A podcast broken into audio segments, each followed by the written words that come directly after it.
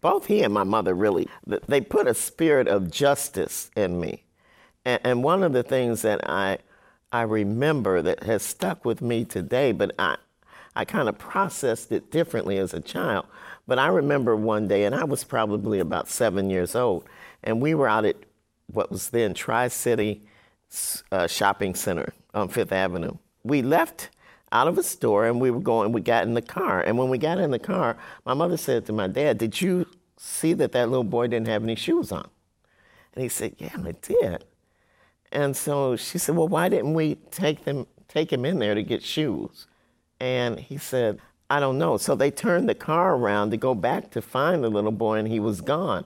And they agonized over that. Why did we do that? Why didn't we stop? We could have taken him in the store.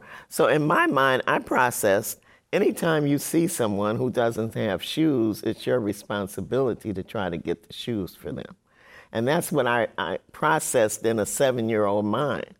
That kind of stuck with me that you're supposed to help people that are unable to help themselves. And, and that's the kind of mindset that went on in my family.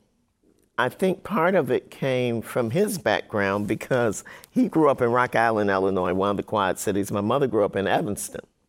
When he was in high school, and he said this was really a mess for him, but he, he lettered in all sports. He was really good in track, but he played basketball, football, and he was very strong academically to the point where they gave him a standardized test with everyone. He scored so high, they made him come back and take the test in front of the superintendent, the principal, the teachers. They all sat there and watched him retake the test, and he scored higher.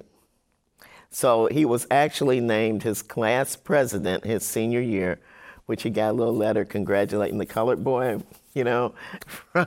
and so he said, whenever someone black came into town that was like entertainer or whatever, they would literally come get him out of class and take him to welcome the person to town. And he said that was so embarrassing for me. I felt like there's some adult that could do this. But they did that. And then as soon as he graduated from high school, he was drafted and became a Tuskegee Airman. And then from there, he had several college scholarships, but he chose to go to Northwestern. So when he finished at Northwestern, he came back to Rock Island to teach, and they wouldn't let him. And they said, well, one of the guys said, well, Jim, look, let us give you another job, and so they can kind of get used to looking at you. and then maybe we can move you into a teaching position.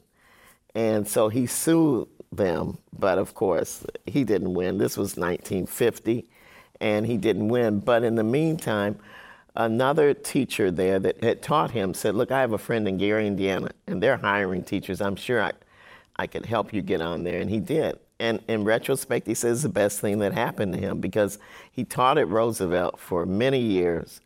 And then when Mayor Hatcher won, he first got a job with their Model Cities program. And he left for a time and got a job with a company, the Jacobs Company, that set up model cities programs for cities that got the grants. And so he traveled and set them up. And then he came back and became Mayor Hatcher's special assistant. And then they created the deputy mayor in the state legislature. They made that position, and he became the deputy mayor.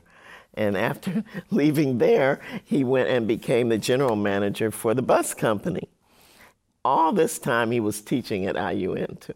His passion was always number one, it was teaching, but also that justice part was in him. And he passed that on to me. And on the other side of my, well, he met my mom because she lived in Evanston. He went to Northwestern.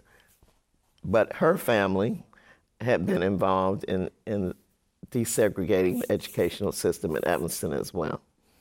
So it's just in my blood.